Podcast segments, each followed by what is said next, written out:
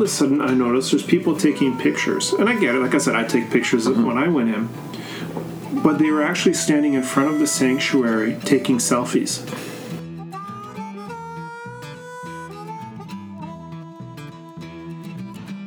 Welcome to the Pints and Pews podcast. I'm your co-host Dennis. And I'm your other co-host Robert, and we're just a couple of guys talking the Catholic faith over a pint, or two, or four of our favorite beers. So why don't you pour yourself a pint, pull up a chair, and listen in for the next little while. As we take the faith seriously, but not necessarily ourselves. And as always, if you want to take part in the conversation or have an idea for the podcast, leave us a comment or swing by our Facebook page and drop us a message. Dennis, buddy, how you doing this afternoon? Robert, it's hot. It's been a long time. I think this is the longest interlude we've had since we've begun Since the show. started correct? up, yeah, I think Yeah. we've been off for about a month. Uh, you wanted to take a little bit of time off to get through the end of the school year, That's which was right. which was hectic. Hectic, yes. Hectic. That was like the craziest June of my It was a busy last two weeks, correct? It, it was, uh, and then I was off on holidays for a Right, couple of weeks. which you're going to talk about shortly. Which were uh, it's quite a great holiday down east. very blessed, you very left blessed. the province but didn't leave the country.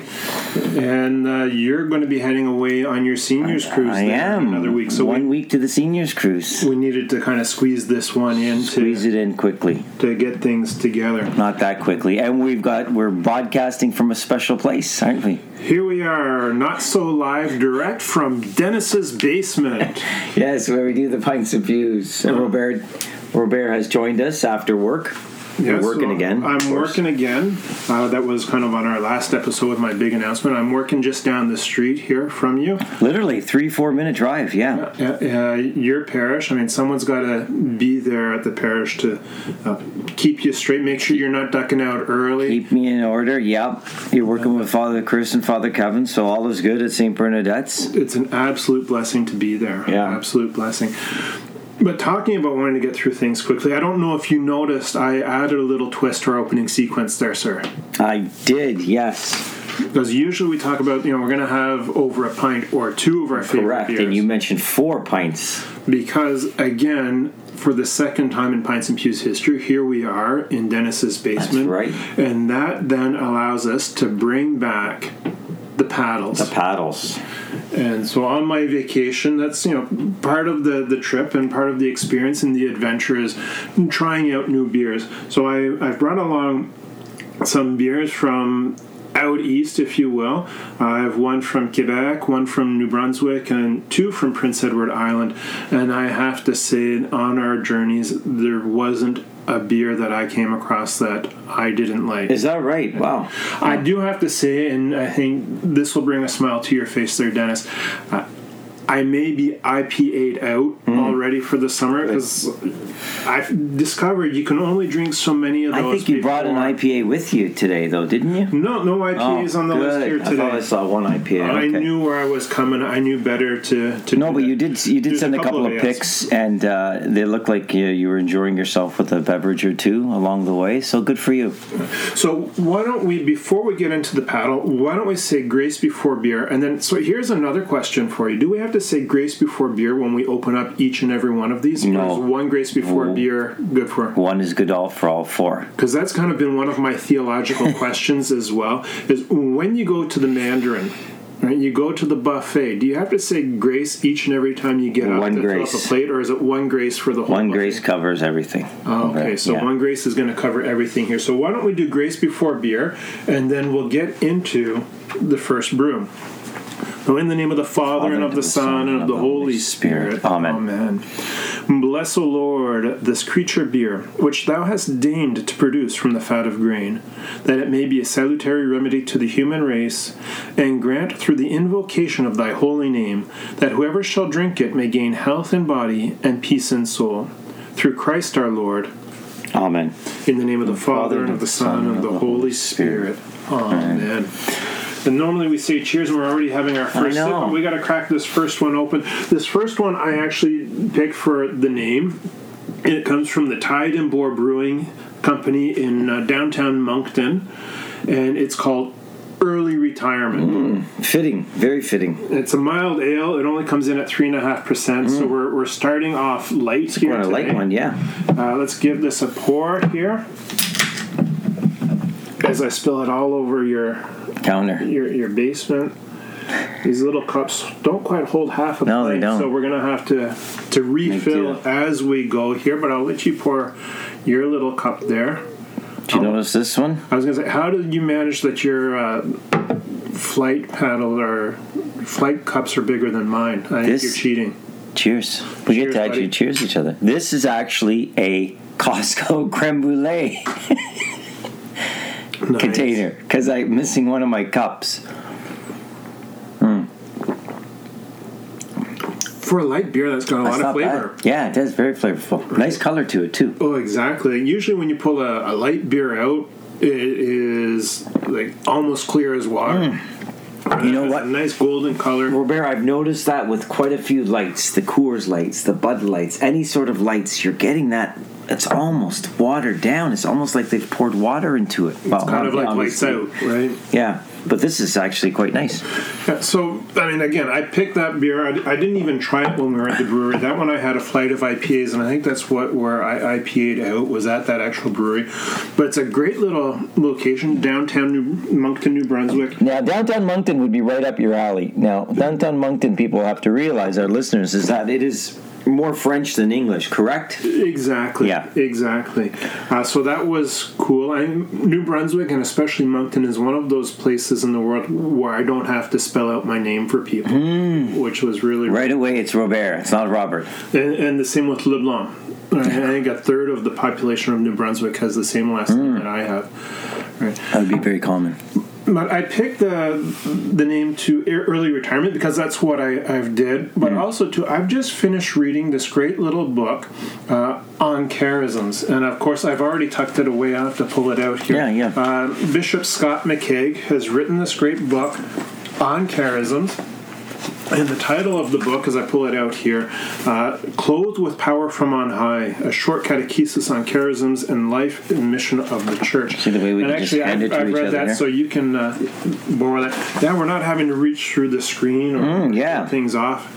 Here. Bishop of the Military Ordinariate of Canada. Very Yeah. interesting. So yeah. I would love to have Bishop Scott on the, the show one of these days, Bishop McCaig.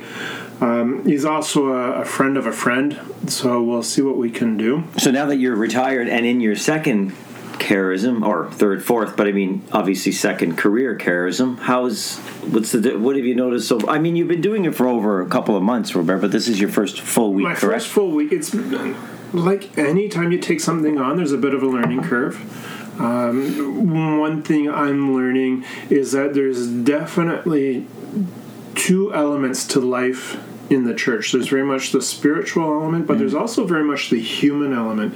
in the the Catholic Church, even though it's not of the world, is in the world, does have to have some of those worldly elements, like the apostolic hierarchy.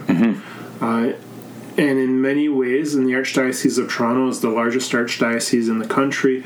Um, it runs a little bit like a bureaucracy. Yeah. And so there's actually a few things that have kind of transferred over from life in the school board to life Isn't in the archdiocese, Wow. right? Uh, I find a little bit of humor in that. Mm. Uh, I think it's part of the church that the vast majority of the laity don't realize see. is there. They don't see it, uh, and they don't understand it. So when they do go to Father and complain about X, Y, or Z, Mm-hmm. that they don't realize that it's not necessarily within the realm of his authority to make those changes Mm-hmm. or to to turn those things around.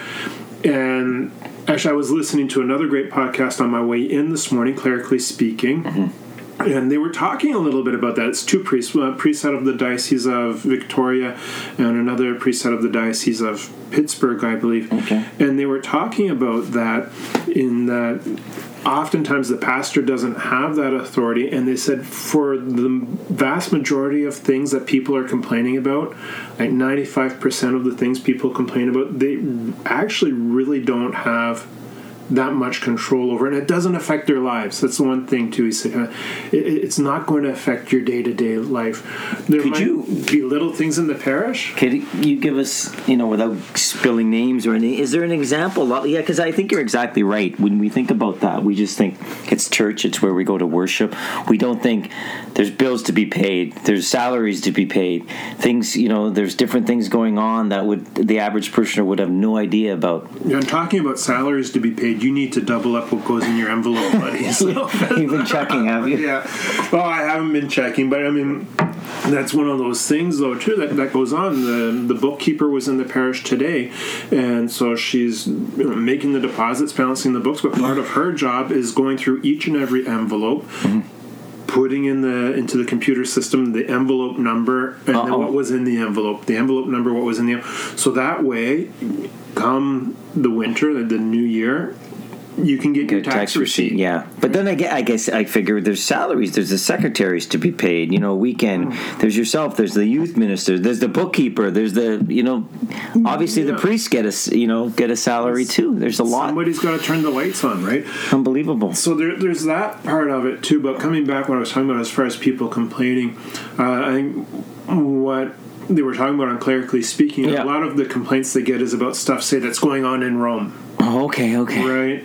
Uh, Yeah. and Not really their control. and it's completely out of our control, right? But When my I say our, I mean like the the, the church. So I guess stuff. the question I have for you is how do you stay away from the you know what I mean you took on this position because you wanted to do more work on behalf of the church and you've got to be careful not to fall into the trap that you know you're going to another job because it it's not another job I mean you didn't take it on as another job correct Correct. And that was one of the hardest things for me. And uh, again, God bless my wife and, her infinite wisdom.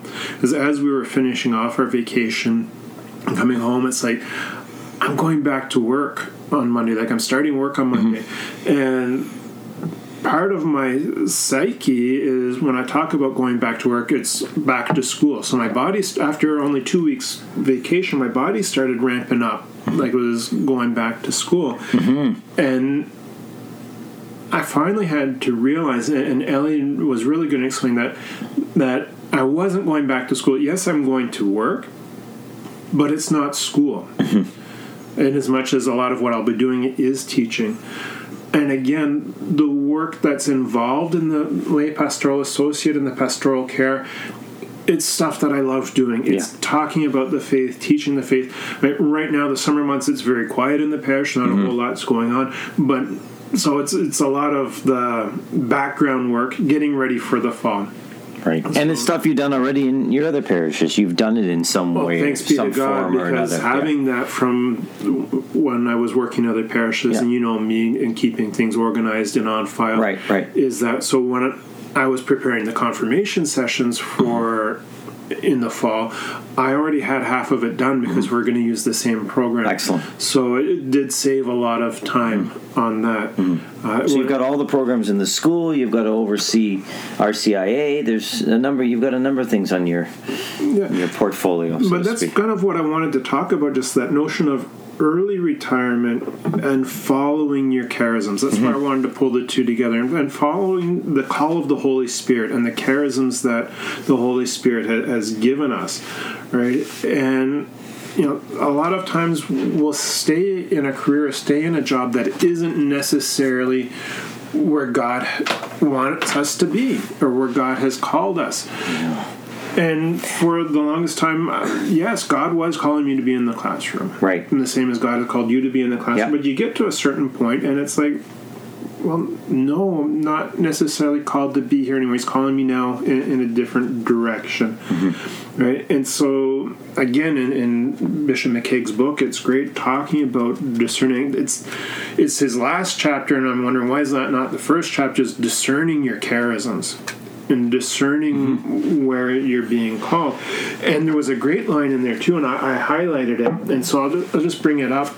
You know, he talks about here. It's important to note that while a few of the gifts, a few of the charisms of the Holy Spirit are extraordinary in nature, healing, deliverance, prophecy, speaking in tongues, interpreting tongues, all these things that are very much uh, you know, miraculous of nature. We also need to realize that most charisms are very ordinary. Hospitality, as you're doing today, as I, I arrived here getting ready to record, and there's a, a bowl of chips and a bowl of almonds, and mm-hmm. you made a point of getting out the bowl of salted cashews because it reminds both of us of my dad. And like the one time he's calling me at work saying that he's out of nuts, you know, tell Ellie I'm out of nuts. Yeah, absolutely. Right, and so that that charism of hospitality, just in the, the ordinary, mm. mundane, administrative work, as we were just talking about, the administrative arm of the the church and the bureaucracy, and he notes here teaching. Hmm. As much as I don't know anyone who's been in the classroom will tell you it's not mundane. Mm-hmm. So it's a thing I would encourage our listeners. Yeah. to- Then, well, then how would they go? How how other than prayer? How would one go about discerning that? Maybe Robert. Discussions. discussions listen to what other people say what are other people coming to you for on a regular basis mm. do they come to you for advice do they come to you to ask you to help them organize something do they come to you because you're a shoulder to cry on do they come to you uh, for your, your hospitality? What do you enjoy? What brings you joy? I'm not saying happiness but what brings you joy? What brings you peace? Yeah, and even if you know you're you're not. I, I don't think in any way we're asking you know quit your job now and follow, but certainly you can do it on a part time basis. This charism or grow into a charism before you move maybe like yourself into full time ministry in this particular charism. But it could be something like what we're doing right now, hosting the podcast, right. And like you say, growing into that charism is you know you came into this charism kicking and screaming, Right. But you've definitely grown into it and mm-hmm. become very professional and proficient.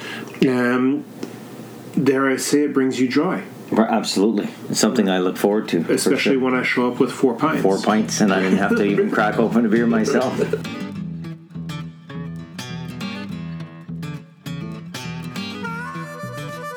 Early retirement is done. It's done. And you're retired and you're looking good. You only had two weeks holidays, not two months, Robert. You'll have to get used to that. That'll be tough. That, that, that's going to be a tough That's one. a tough one. That's going to be a tough one. I'm sure the body will eventually adjust that. Yeah. took two weeks off. Father Chris was very, very gracious with that. When I was hired on, he was extremely gracious to allow me to work part time until the end of the, Correct, the school yeah. year, and then he said, "Take two weeks off."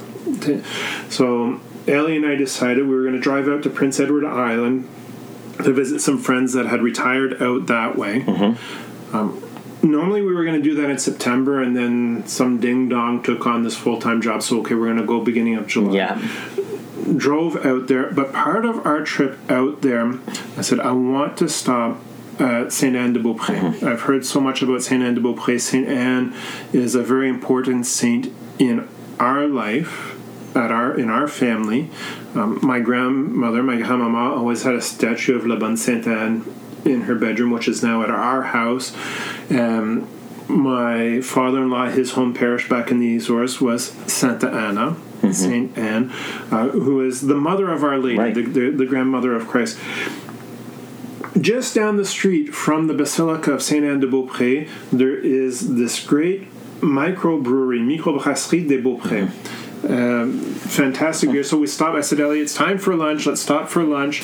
We can see the basilicas there. We'll stop at this little microbrewery because that's where we got to stop. I'm the one driving. I'm going to say we're going to stop at the microbrewery. I wasn't going to drink to excess and then drive No. but we're going to stop in here for lunch.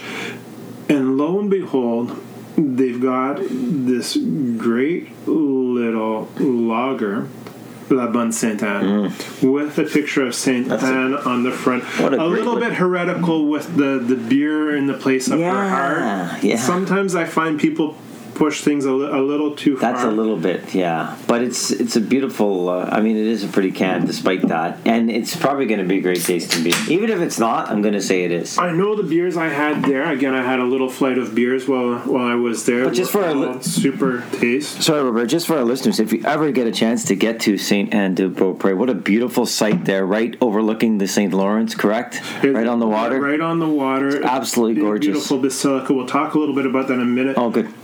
Yeah, pour, your, your little bit here. a We'll little do a little bit of cheers, and then uh, I want to talk a little bit about the the You get to practice. You were practicing your French full time there, I assume.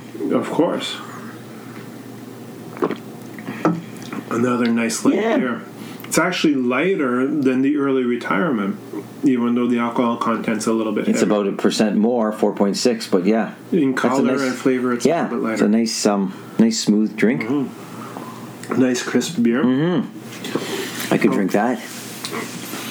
In the day that we went to Saint Anne de Beaupré, we actually started our day in Trois Rivières and we went to Notre Dame du Cap, the Our Lady of the Cape, Okay. which is at Cap de, Cap de la Madeleine, so the, the Cape of Madeleine. And there's a, a beautiful basilica, beautiful shrine there in Trois Rivières, which I didn't even know existed. I was looking at Google Maps trying to figure a way out of town without getting on the Well, expressway. well, let's just take our listeners for a, a starting point. So you're maybe you're coming out of Montreal, or you're clo- like You're on the north shore of the St. Lawrence, Right. halfway between Montreal and Quebec, Quebec City. City. So about an hour northeast of Montreal. Trois Rivières, Trois Rivières. and then to get to Saint Anne from there. about another hour, hour and a half. Okay, so yeah, it's a day. You can do a day like the So whole, we, we did both in one day. right, right, excellent. So we stopped at the Cap de la Madeleine, Notre Dame de Cap in the, in the morning, which actually was my favorite stop of the day. Hmm. As we walk in, and there's like these giant oak doors. You got to use like two hands to pull these doors open. And I think there was even creaking hinges. And we walked in, and there's these stunning stained glass windows. I'll hmm. have to put some of these pictures up on the, the Facebook page. And we had this basilica to ourselves, mm. right? And so we could stop and pray before the mm. Blessed Sacrament in a beautiful statue of Our Lady and the, the candles. And we didn't have the place to ourselves the whole time. Mm-hmm. There was maybe, at most, in the half hour we were there, maybe two other couples wandered through. But just to have that prayer space That's nice. all to ourselves yeah, because Saint Anne de Beaupré is very. To a lot of buses coming in and a out of. A lot of buses Yeah, coming yeah. in and out, and I wanted to talk about that in, in a minute. Uh, one of the things that struck us at Notre Dame du Cap was there were 24 confessionals. So there were, there were uh, along the outsides of the basilica, there were spots for 24 priests to hear confessions, and so two doors on, on either side, right? So uh, ostensibly you could have 48 penitents there. Uh, all at once. I don't think you can find a church that gets 48 penitents on I- a weekend. I'm sur- why so? I, Do they get a lot of tourists? Why would they have that number? It's They- just they, they- wouldn't get it from the locals. That's for sure. No, I mean they do get pilgrimage buses Oh, okay. through. Oh, I see. And there is a visitor center. It is set up for for that. I think it harkens back to 50, 60 years ago when they would have gotten way more pilgrims and even way more of the locals that were uh, conscientious about their Okay. faith. No, because I've heard of Saint Anne de Beau- I've been to Saint Anne de Beaupré, but I've never heard of Notre Dame de Cap. No, Notre Dame de Cap. Notre Dame de Cap. Mr. Dooley Notre Dame de Cap de Madeleine. There we go. And the gardens there were absolutely beautiful as well. And I'm not talking Saint Anne de Beaupré. I'm talking uh, Those are beautiful, but go on. They must be. um, absolutely beautiful. There's the original stone church still in Trois Rivières, Oh. which is absolutely gorgeous. And then also they have a rosary garden. And when I talk about a rosary garden, you know how sometimes you'll go to these pilgrimage sites and they have the stations of the cross, Mm-hmm. and there's the big statues of the stations of the cross, and you can walk along and, and pray through the the expanse of the gardens. They had all of the mysteries of the rosary set up, except for the luminous Mm. I was going to say all 20 or all 15? All 15. okay. All 15. So it was done before. Right. Uh, but again, it was peaceful. You're on the shores of the, the St. Lawrence River, um, this beautiful forested garden, and it wasn't overrun. That's nice. Like, people who were there were there because they went looking for it. Right? Fast forward an hour and a half. You paint a nice picture of that church and, we, sure. and we get to Saint Anne de Beaupré, which is also a stunning basilica. Oh, Absolutely stunning those steps going up and the white. the white stone work. It's just absolutely beautiful. Absolutely. It's massive too, isn't it? Exactly, exactly, and a massive complex as well because there's the um, the Redemptorists have a residence there, Right. Uh, and there's always the gift shop, and then there's a couple of other buildings, and then there's also again the stations of the cross that go Right. up the the cliff side, and there's another church at the top. By this point, we weren't walking that far. Okay, or- or yeah. going that.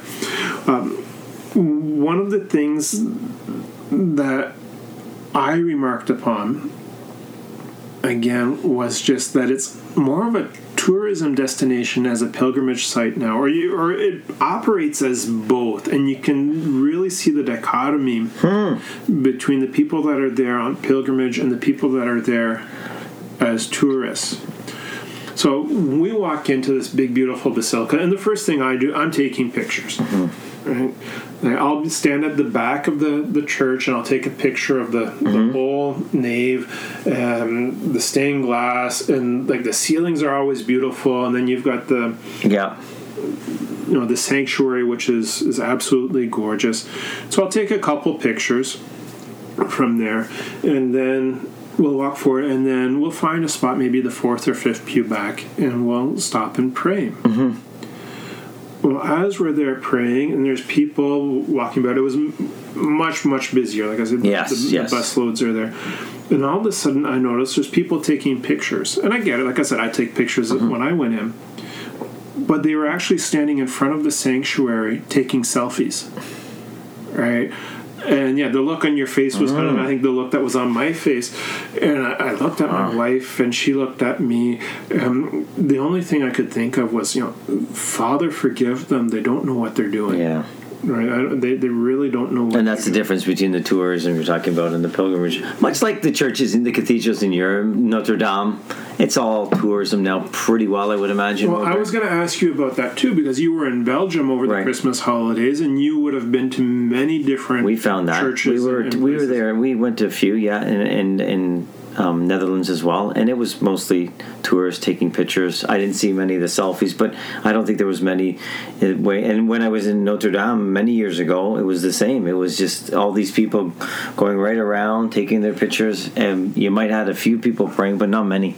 So I think that's becoming more the norm, isn't it? I, I think so. And there was a great meme floating around uh, social media these days. And I saw it was actually with Scott Hahn on his Facebook page. And it's a picture of the cathedral in Milan, which I've never visited, but I've seen pictures of the facade. It's absolutely gorgeous. And he said, you know, this generation is in absolute awe and wonder of the beauty that has come out of the religious past but they want nothing to do with the faith that inspired this beauty. That's a really good point. That's so interesting. And you're seeing a lot of that. Like you're talking about at Notre Dame de Paris or um, the cathedral in Amsterdam Yeah. and seeing all that. But I remember you sharing that probably the most sacred moment, the most sacred place you visited was the Abbaye de la Cambre because it's not a tourist and destination. there was there was two other people like you like you and uh, Torre Vieja. There was two other people coming in at the time. Yeah, absolutely. Now, some people get bent out of shape. Some churches get bent out of shape of, of with all of that kind of stuff, and to a certain degree, I get it. It's a sacred space, and, and for myself, trying to find that balance of wanting to defend the sacred space and wanting to be inviting. Right, and realizing that these magnificent cathedrals need thousands and thousands of dollars to upkeep, and they're not getting the parishioners a lot of the places that they once did. So tourists are keeping it, and that's why they have tap debit on some of the candle. Have you heard that? Exactly. I saw a picture of that today. That kind of shocked me. So, in that vein, when we were in Charlottetown, Prince Edward Island, we went to the cathedral there. We went to St. Dunstan's Cathedral at, in Charlottetown. St. Uh, Dunstan's. absolute beautiful cathedral. It it was gorgeous.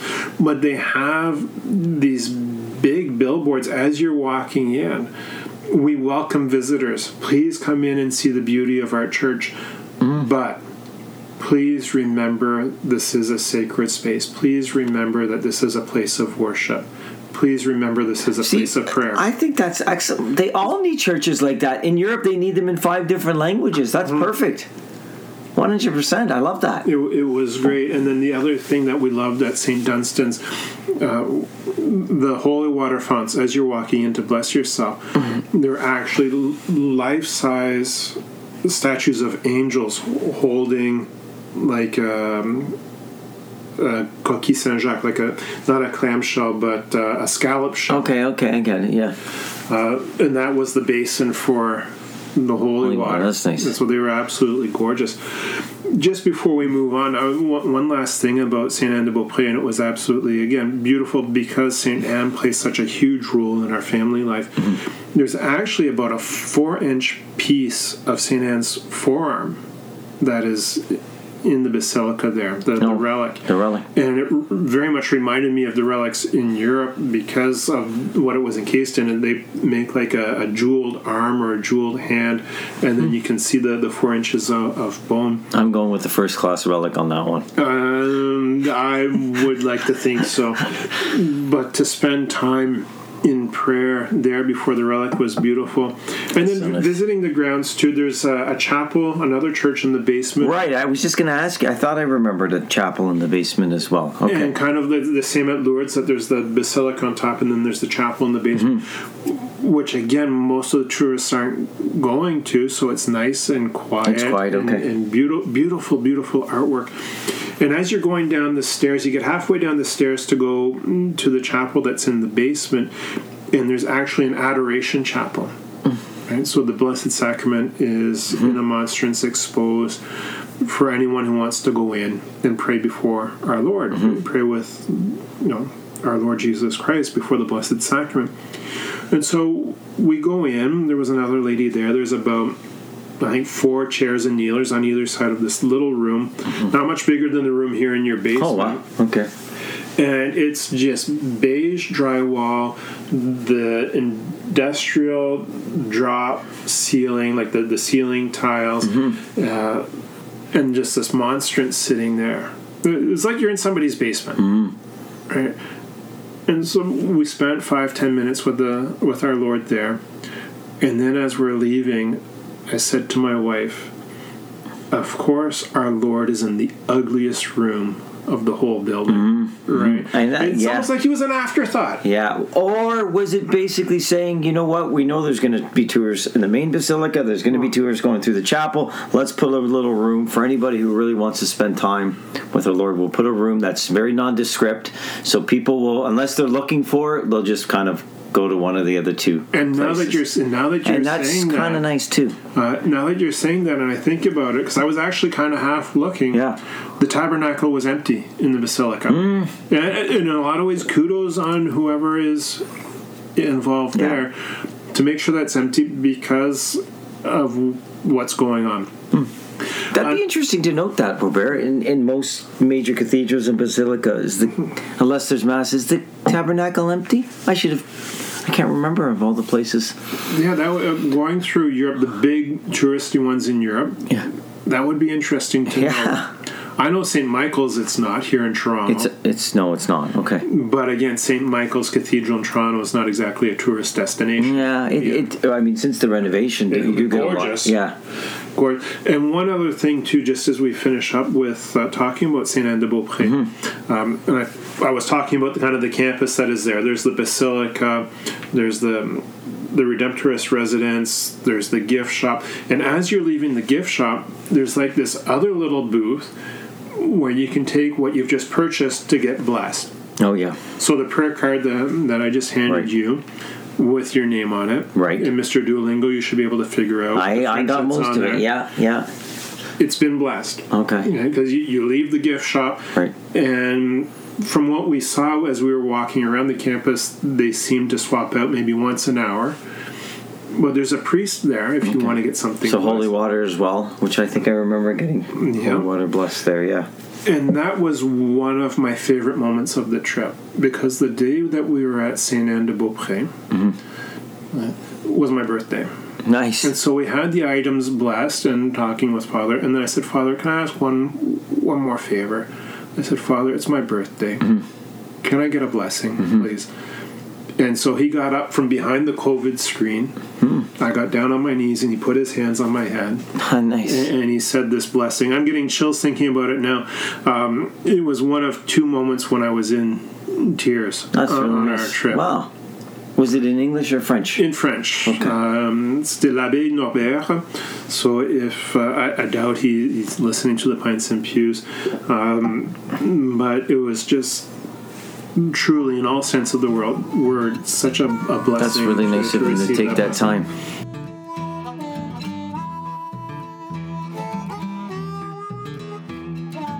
So, sir, we're going to move on to our third beer here. Okay. You've got the And theme here. this. Are we traveling? So we've are we leaving Quebec? We've gone. Well, we went New French we, Canada. we went New Brunswick, and then Quebec, You went and New Brunswick. And the only reason why I put the New Brunswick New Brunswick Oh, I'm beer, sorry, okay, uh, yeah. early retirement first Yeah. was just because it was actually lighter in alcohol. Yes. Okay. but it was actually not lighter in taste. But also too with. Uh, with what we were talking about, Bon Saint. Anne. Good Saint Anne. See that? My Duolingo's kicking in. There, there we, there, there we go. So this one from the Bogside Brewing is the the Light Horse Lagered Ale, uh, and it's you know the, the Light Horse is kind of the, the charge of the cavalry. Okay. Uh, I had this beer at our little inn in Stanley Bridge, Prince Edward Island. Uh, sitting by the pool overlooking the bay that's on the north coast of Prince Edward Nice. Island out to the ocean. Um, it was so bucolic. It was, Yeah, and that nice red, red. It's that red clay, isn't it? Yeah, the, the red sand and Yeah. red clay. It's absolutely beautiful. So I really, really enjoyed this beer, the the lagered ale. Again, a lighter beer, four and a half percent. Okay. but the the flavor is out. absolutely. You know what? We went to a nice church in PEI when we were there when our oldest was just in a. It was probably 24, 25 years ago. Do you remember the church, Robert? Because I can't. Uh, Beautiful, beautiful little church, rural parish. We went to Lovely. a little church with our friends there Oh. in St. Eugene. Oh, okay, no, I. And that's one thing too. The the churches in PEI is that uh, because of the decline in vocations, Right. a priest will have three parishes. Oh, okay. Yeah. they'll do Saturday evening mass in one parish, and then they do an eight thirty mass Sunday morning in one, and then do an eleven o'clock in, in another. And so we went to our friend's parish. And they invited us to go to mass with them there. Little white clapboard church in the middle of nowhere. The picture at the back was of Jesus calling the fishermen, which is great for an island, Yeah. right? Perfect. Um, and this parish was actually the parish that my friend he grew up in, that they got married in, and then a few days after we were visiting there, uh, my friend was burying his father from. Right. Wow. So very, very much a, a family. Generational parish. Parish. That's hard for a priest, though. Running, you know, three diff- to build community when you're at three different parishes. Oh, exactly, exactly, and trying to keep all of that straight. And, We're blessed to have our own two at my parish, one at yours, full time. yeah, and the only reason I think you have two uh, uh, here at St. Bernadette's is just because of the population. Populations. It's It- got to be the so one that's huge. biggest in Durham, isn't it? Yeah. Oh, for sure. For sure. So cheers, buddy, on the light horse. Mm. that was Easy. a- a nice This is easy. food. You know what? We should we should be outside enjoying the sunshine in the back patio. But in What your are neighborhood, doing? we'd be fighting the sirens, buddy. What are we doing in the basement? Well, the sirens are only because the the building on the by the lake there. There's a lot of seniors in it, so there's a lot of false alarms. Uh, Yeah. But anyhow, Anyways, any some saintly sayings. yes. So usually I'm the one who goes first, so I'm going to turn it over to you. Well, this fits in right what you were talking about. And Saint Bonaventure's Saint Day was when was that? Was it yesterday or the day? It was it was recent anyhow. I can't keep my days straight Yeah. in a week. Never mind the, the the saint. It's kind of what you spoke about, Robert, when you spoke about your charisms, and it's probably something you kind of. Um, And we didn't talk about that beforehand. No, we didn't talk about that beforehand. I just had four different saints muddling through, so saintly sayings, and I think that the best perfection of a person is to do common things in a perfect manner. And that's St. Bonaventure. Once again, the best perfection of a person is to do common things in a perfect manner. I think some of us want to do these great things all the time and think only if we do great things that will matter. But if you're just doing common little things and do them to the best of one's ability, that's good enough. Yeah. The best perfection of a person is to do common things in a perfect manner. Well, I'm glad that you didn't say that the best thing for a person is to be a perfectionist. As much as we're called to be perfect, Yeah. Not mentioning any names on the co hosts of Pints and Pews. be perfect as your heavenly Father is perfect. The best perfection of a person is to common things in a perfect manner. Yeah, and that reminds me like, of Saint Therese de Lisieux. Yes. And a lot of the saints, little flower. that- that's the, their constant theme Little flower, yes. um, that you hear from a number of saints Mm-hmm. that saintliness, sanctity isn't in the grandiose. You're right. Mother Teresa's spoken about that before. Saint Right? It's just yeah. doing the little things and do, doing the little things with great love. Yep. And, you know, fill, fulfilling your calling in Mm-hmm. life. Like you're saying, discerning what is your charism and following that charism through to the full. Doing, yeah, Right? absolutely. And I think that you're the epitome of that because just in the way that you conduct yourself at school. Oh, I was. got to know you as a friend. Yeah, but you know, thank you, Robert. And I was thinking home. about more yourself with that, though, Robert. You do that, like even taking this new position on, and you didn't have to. You could have just sat back and, you know, taking your retirement, like most teachers that will do, and I will probably do. And you, you, and when you do things, and even with the pints and pews, you get things set up. You do it in that perfect manner, and these are common, you know, little common things. But uh, again, it's yeah, doing the little common things, and not necessarily always in a perfect manner, but doing them as, as best, Best you you can, can. As And I- you can, and I out of think- love. But I think that goes against the grain today because nobody wants common things. Common things means you've, you know, you're not putting it out there on social media all the time for everybody else to see. Hundred percent, Yes, hundred percent. and- and- Because, and you hit the nail on the head when you talked about social media there. Right. Right. Social media is all about putting the great grandiose things.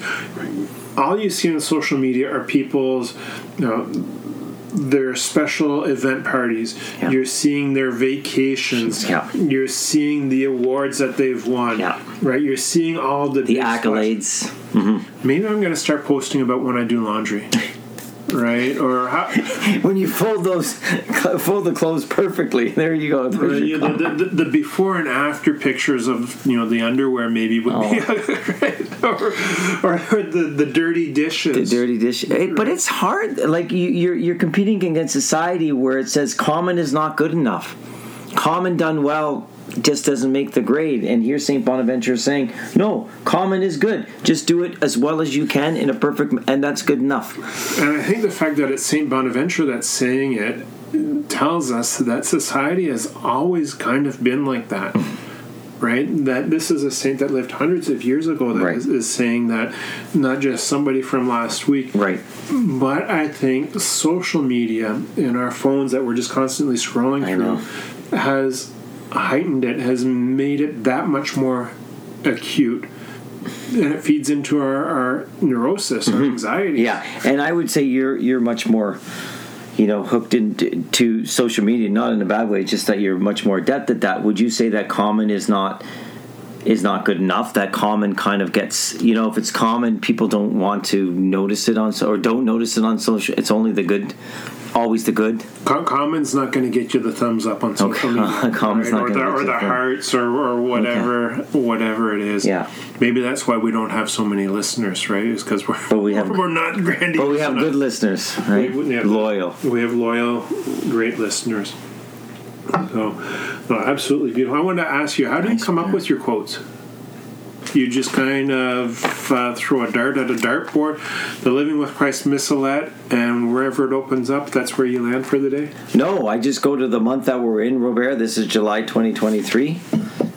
I got this. Um, let me tell you where I got this, young man. It was just in a pew once at mass, and just a little um, subscription left behind. I thought, what? What is? You know, I get my yearly one every. Well, so once- you, you subscribe to it. Yeah, so I get- once a month. yeah, so I get my yearly one once. I You're was not getting. stealing them from the parish. I I would- have to take that back to my. I was getting it every year, and I thought the print's getting smaller. and this is every month. It comes, uh, you know, it's got That- what daily do you masses. Mean the print's getting smaller. That's the large print edition. No, this is this is this one's fine. The other one that was a yearly one was much cheaper. It was like five bucks for the year. This is a lot more expensive, Robert. There you go. Was there a coupon? No, there's no coupons. And this one is actually got the daily masses. It's got quotes. It's got a few great stories at the end. So I subscribe. Yeah, I've been sub- subscribing for about five years now. So I highly recommend it. Living with Christ from Novalis. Yeah, you get a lot and, of stuff. And, and I think uh, that comes to our house as well. I usually do my daily readings through the Laudate app, which we we get the Laudate, about. which you've got me onto. A great Laudate, and Laudate app. that, and that's actually where I come up with my saint quotes Right. as well. As I'll go through the saints of the day. Yes. Not that I remember half of them, but I, I like to do. I'll do the, the daily readings, and Right. then they usually have a great reflection. them. They- great reflections. We're, we're texting each other back and forth at Yeah. like five thirty, six o'clock, Six in, the o'clock in the morning. Did you see the reflection in Laudate this morning? And And you do a little different than I. Like I go through my three things on Laudate, and you've got your three yeah, different things. so- Isn't it interesting? So that that's kind of cool. But then I'll go through the saints of the day. Right. Right? And And- actually, this particular saint has shown up twice in the last week. Right on both, I think July 14th and then on July 16th. It's at Saint Camillus de Lellis. Right, and I'll give a little bit of background. Why does it seem like I would say in that manner, Saint Camillus de Lillis? Is that the French pronunciation, or are you just I'm anglicizing just, I'm just anglicizing what I'm seeing there, but he was Italian. He was in, in Napoli, in Naples. Oh, okay. Okay. Um, and so he was uh, a man's man, a worldly man, which a lot of the saints kind of seem to be sometimes. Uh, so something in the vein of a Saint Ignatius of Loyola or a Saint Francis of Assisi. You know, he, he was born to nobility, grew up in kind of the, the military. What century are we talking here? I need to get. Oh, my, now I'd have to look that up, and we just Okay. don't have time for Yeah. that. I, I'd say close to being uh, a contemporary of Saint Ignatius of Loyola, maybe a little bit after, Okay. to give an idea. And so he was a mercenary. He was a soldier. Uh, he was big into gambling, and his gambling went so far that he ran through his fortune and he actually had to start working construction Oh, okay.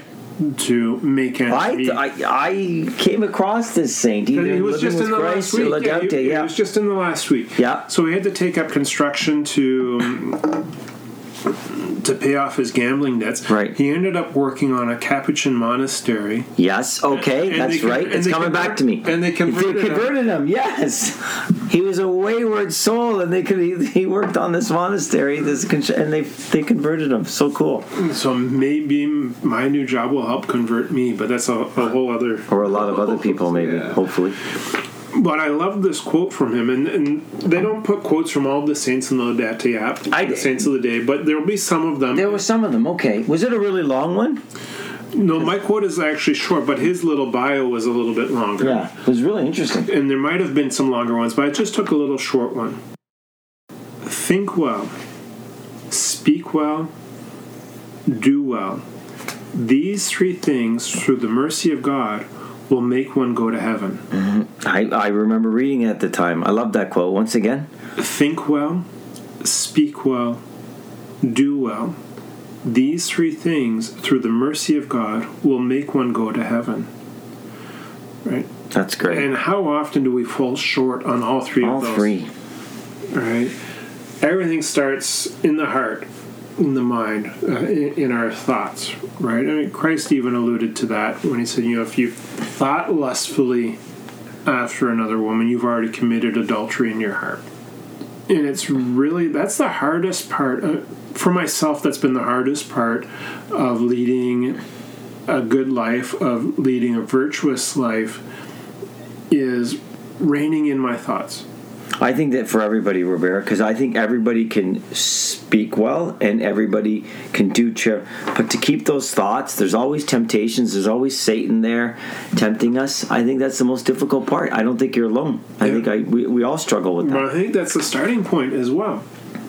because if you're thinking well, then your words and your actions are going to follow. Going to follow. suit. Absolutely. Right. Absolutely. But it, it is such a difficult task, so hard, and so many times I catch myself. And I'm better at catching myself actually shortly after I've been to confession. Yes. Uh, I find the closer I am, to confession, which it's been about three weeks because we Right. went before we went on our trip, just in case there was an accident on the 401. Okay. Right. So it's time to get back because I'm finding I'm not checking my thoughts Right. Right. as much as I've done. No, in the past. and and um, it's a, I really like that point because you have to remember, I guess, a, a prayer for life, confession. I'm just thinking of all the things that would go into thinking well because it's like a ha- it's it's it's a it becomes a habit so Oh, if you're oh, if you're having all these bad thoughts and you're acting on those bad thoughts but if you're having good thoughts you're acting it's just It's habit forming. It's habit forming, It's habit yeah. forming. To bring it back to the Capuchins, but uh, Yeah. uh, we're into No the pun third pint- intended. We're into the third pint, so it's about ready to go downhill. Right. Speak well, right? And I again, the greatest of intentions, but a lot of times I, I know I fall short. We do speak well. I think sometimes we lend ourselves to gossip and stuff, which we probably That- that- shouldn't. That's where we. I know I fall short. At least off air, we will end up falling into gossip Mm-hmm. or the sarcasm. Sarcasm as well. Good point, The sarcasm, Yep. and that's the one that I have the hardest time on because I think Yeah. I was raised on sarcasm, Right, right, right. Right, and it was such a big part of social interaction as a teenager and young adult, Right. Uh, and in my family. And sometimes that's the one I, I struggle the most with. That's difficult, eh? Right, and Yeah. when it comes down to the the fourth commandment, you honor your parents, honor your mother and father. And while I grew up in a house where you scored points for if you got a dig in against Oh, yeah, that's difficult. Right? Yeah. So that's one I, I really struggle Yeah. with. And then doing well. And again, it's not in the big grandiose things like you were talking about. Right. It's doing well in the small things. Mm-hmm. Not putting things off, not you know, sweeping the dust under the carpet. Mm-hmm. Right? So, do, doing well, do you think he means like charitable acts or just doing everyday things well? Just doing what you're called to do, do it properly? I think both. Okay, I okay. think both. And then I love the part where he says, through the mercy of God, because Yeah. right we're not going to get to heaven without the grace of god right No. because our salvation is not based on what we think say or do right we cannot purchase our way into heaven You mean I can't do it on my own? what are you talking about, put, Robert? put the credit card away there buddy right Right. so I, bringing that into it, like you know, thinking well, speaking well, and doing well. Yeah. Yes, that's going to help us get to heaven. That's going to put our souls in a disposition Mm-hmm. to make it to heaven. But it's only through God's grace. Mm-hmm. And now it's time for What in the Church Is That? Where Dennis tries to stump Robert. Hmm.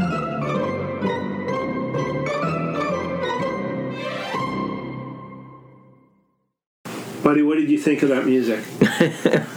That music was great. I want to say thanks to my buddy Rob for putting that together Rob, for that's unbelievable. I can't believe he, he put that in there. It fits so perfectly. So it beats me doing There what in the church is that? All right. So before we you get into what in the church is that, and I'm glad you've got the small print on your phone there because usually you've only got that in front of you. You know what? I'm, Zoom. I'm running out of things. I'm going to have to go into ancient, like, ancient history. Before churches. you get into that, we're going to open up our fourth beer on the the flight here, our, our fourth pint, and for you. I picked this out. I haven't tried this one. I had another beer from this brewery, the Gahan Brewery on Prince Edward Island. I had a, their wheat ale, and it was absolutely gorgeous. And I almost brought that Mm. ins- instead of the the Light Horse. Uh, the Light Horse was really thought- nice, I thought I've already got a beer from this brewery, so we'll put make a pass on their wheat ale. So I'm going to take that for myself. But it was absolutely gorgeous. But we have from the Gahan Brewery their premium red Irish Ale. Oh, nice. Now we're talking. Right, and I, I had to save that for the end for you because Did you not? So you didn't have you? Did you taste this down there? I haven't tasted this one yet, Because we do get that Brock Street traditional Irish red, which, I really enjoy. One of my favorites. Yep. Mmm, I love the color of that, Robert. It's a, a- an Irish red, a great amber color. It's not completely dark, dark, dark, but it's a, a nice transparent red. And you got to learn how to pour those, pal. Well, it's the glass is about three inches I, man, high. I managed. Yeah, you to, did. I managed to Cheers. do okay. Top of the morning to you. and I've been to Ireland. I don't know how many times, and not one person has ever said to They've me, never- "Top of the morning to you." Oh, what a way to end! That is nice. That is nice. A little bit of smoky peat in there. With all due respect to our dear Saint Anne, this is my favorite of the Uh, four. Of the four, yeah. I think of the four, this is. I'd almost go in reverse order. But my question to you is why didn't I keep them in the fridge from the moment we started since we did go an hour and counting, So they've gotten a little because the fridge is like five steps away. That's my fault. No, That's a rookie mistake. They're all good. So what in the church is that? Okay, so here we go. We are from the Archdiocese of Milwaukee. No, we're in the Archdiocese of Toronto. We should go to Milwaukee sometimes. Good Catholic population, cold like us here in Toronto area. I think we'd like it. Good they beer. came up with a whole good beer. Absolutely. They came Laverne up and with a- Shirley working at the brewery. Shirley, that's right. Happy days. I love those shows. Yeah. Now you're starting to Take, show take your us age. back to our youth. Yeah. Or at least take you back to your youth. Yeah, that's right. I, I think now I'm older than not only yourself, but my You're older than our Archbishop. my pastor, and now my archbishop. By the way, did you get your pastor something for his birthday? It was on Tuesday. Oh, jeez, I didn't even. See. If you had been at the mass with the Archbishop, the Archbishop announced it to the whole parish. Did he really? yes. okay. See, there's a lot of great people born in 1971.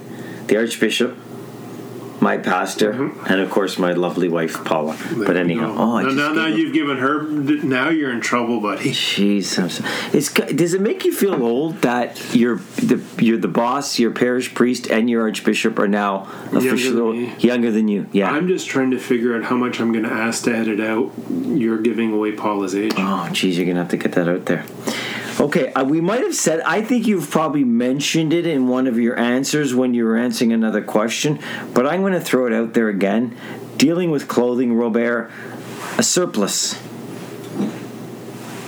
That is uh, not always with the priest. I remember wearing one as an altar server. Okay. Right. That is the shorter vestment that goes over top of the cassock, if you will. Okay. Right. That, that's what I remember. And where does it end up? Where does it end? like? uh, How long is it? Yeah, like what is it? Yeah. So, as an altar server, I would put on. I think they called it an alb, or it was like a cassock. Okay. And then we would put on the surplice. So we would wear black underneath. In some parishes they would wear red. Right. And then it was like a white over t shirt that went over top. The sleeves kind of went down to just below the elbow, and the body of it maybe just below the waist. The hips. Yeah. Very well done, Robert. A wide sleeve garment slipped over the head, covering the shoulders and coming down below the hips. It is worn over the cassock. So, because you got that so quickly, I'm going to give you one other one. One Well, other. but, but here's the question: Is Yeah. why? Is that in mm. your? Is that in your?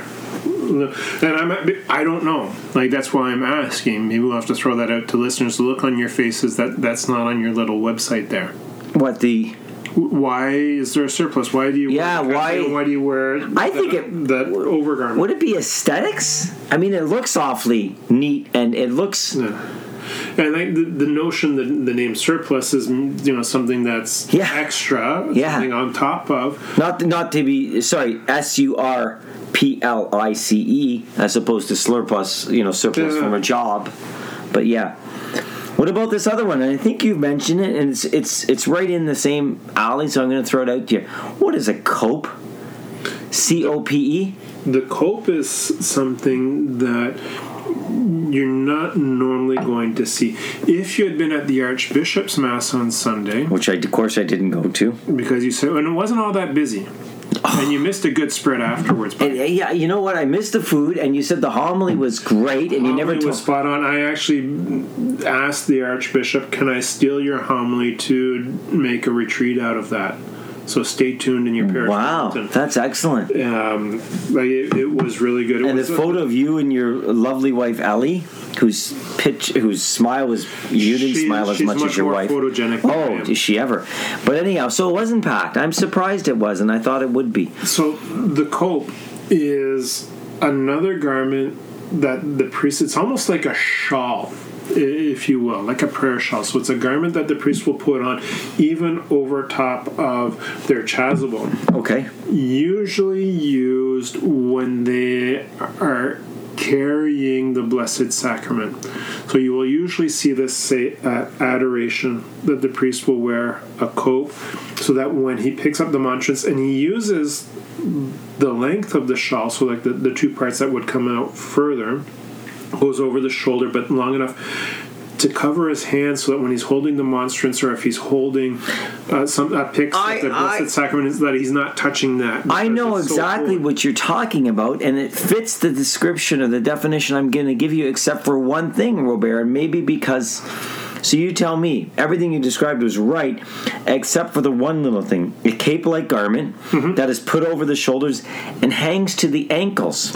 Yeah. It is okay. I didn't notice the hanging to the ankle because you said he wore, and Well, it's it's- usually worn in processions. What you're talking about, Yeah, obviously. so it's, it's long enough that you can get his hands wrapped around Right. So if he's not, if he's not, you know, holding the monstrance with, the, then it would just fall to the ankles. Is Yes. that correct? Okay. Yeah. Yes. Okay.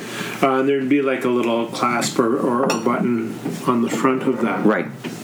And there's another word for it, and of course, after now that we're into our fourth pint, it's escaping from me. But there's a, there's another name for the cope. I don't know if they have it there on your little No. website. No.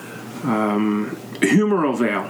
Oh well, they have the humeral veil. Humeral veil.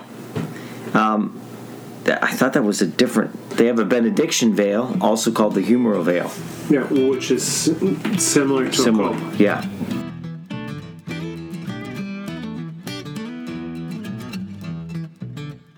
Dennis, buddy, like we said, we're, we're heading towards the end of our fourth pint here. We are. And I think we're, things are starting to go a little bit off the We, we, we, we have to say to the reader, uh, listeners, of course, uh, fourth shared pint, right? So yeah, it's just like having our second pint, if we will, which sometimes we do. Not not often, but sometimes, we, especially on a beautiful summer afternoon. Exactly. Did you have any shout outs that you wanted to, to No, I didn't think of shout outs today. No, I'm, I'm good. I'm I'm I'm probably gonna have some next time. But yeah, go ahead. Do you have one, Robert? Very quickly, again, my Maybe I'll concur with your shout out. my, my first week at the parish. Um, it's been a great week. It started on Sunday with the, the Archbishop's Mass. So, you know, a, a shout out to our new Archbishop, um, Francis Yes, Leo. Francis, yes. And that he's coming out to all of the different parishes as well if the parishes are inviting him and he said that that's one of the blessings is getting out to meet the people of the archdiocese And I asked Father about that. I said it must be difficult to get the Archbishop out to say. Hey, he goes, "You'd be surprised. You just ask them, and they usually they, they come." want, yeah. they want to come. They Yeah. want to come. Uh, so shout out to him. I have to say it is kind of odd. It's been kind of odd at Mass now for a, a few months. Uh, that part of the Eucharistic prayer where they, you know they ask for prayers for you know, Francis our Pope and Francis our Bishop. I know the double Francis kills me all the time. Right, so that, that that's from. But the other shout out I wanted to give was Yeah. also this week at the parish is the the Totus Tuus Day Camp. What a great shout out! and fantastic program. I remember my own son about 10 years ago going through the Totus Tuus program. Um, absolutely fantastic for the kids. They see grades 1 to 6 in the morning, and then I think it's 7 to, to 12 if they want to go in the evenings. Um, and the four missionaries. So that's really my shout out. It's the four Totus Tuus Yeah. missionaries. Uh, you have Keith, Xander, Sarah, and Mary Beth Nice. fantastic young people. I, I've had the opportunity to chat with uh, with them all through the through the week. So they're going all summer long to different parishes. They're doing great work, Yeah. and they're getting gr- a great number of kids in there. We've got about sixty kids in the That's parish, amazing. which is probably the limit because it's Yeah. absolute pandemonium in there. But they they do a lot of faith based games with them and songs, but then they also get them to mass every day, Mm-hmm. And they finish off the day with adoration prayer. Oh, beautiful! Um, so yeah, and I, my amazing. youngest was lucky enough to be a volunteer last year at St. Bernadette's with Totus Tuus, and my sister hosted a number last week. A number hosted them overnight for a few days. She hosted the not the same group as you're Uh, talking about, was, but yeah, that was going to be my Yeah, yes, I was surprised it wasn't the same group because it's coming from the ne- next door parish. But I think that she said no, it was a different group. But yeah, Yeah, these guys were out in the West End Yeah. last week. They're here this week. I I don't even know where they're going to be next week. So giving up their whole summers to do this. That's was what you talk about charisms at the beginning, Robert, and here you go, right? For a lot of these mm, people, Yeah, and a lot of them they use it as a discernment process. yes, right? Uh, one of the guys is actually he's just finishing his first year in the seminary. Uh, Keith, who you Okay, know yep, because he, yep. he was in at the school. he was at the school. Yeah, Uh, great, Great guy, wow, Uh, yeah. Xander is also using it as a discernment process for the priesthood. excellent. Um, Mary Beth is using it as a discernment process uh, as far as possibly getting into campus ministry, and I think Sarah's doing the same. Right, so absolutely beautiful ministry. Tho- Those kids in the we say kids, they're twenty somethings, but for us they're but they're still kids. they're Yeah, kids. But Dennis, as always, the time seems to have flown by, and our hourglasses, because we used our flight pa- paddles, and, and our flight paddles too. I have to say here, uh, shout out to the Cordial Catholic, The Cordial an- Catholic, another yeah. great podcast. Yeah. Shout out to him because it was his yeah. brother-in-law that made these paddles for us. And keep Keith, the Cordial Catholic, in your prayers because his wife is due in the next two weeks. Oh, I did not know that. Child. Oh, congratulations! So, so yeah, special shout out That's to great. them. But buddy, the the hour seems to have flown by, and our glasses are just about empty. Always a pleasure, Robert. Both the pint and the conversation. I think especially the pints The today, half the, pints. the half pints, The third pints. the, the four half pints.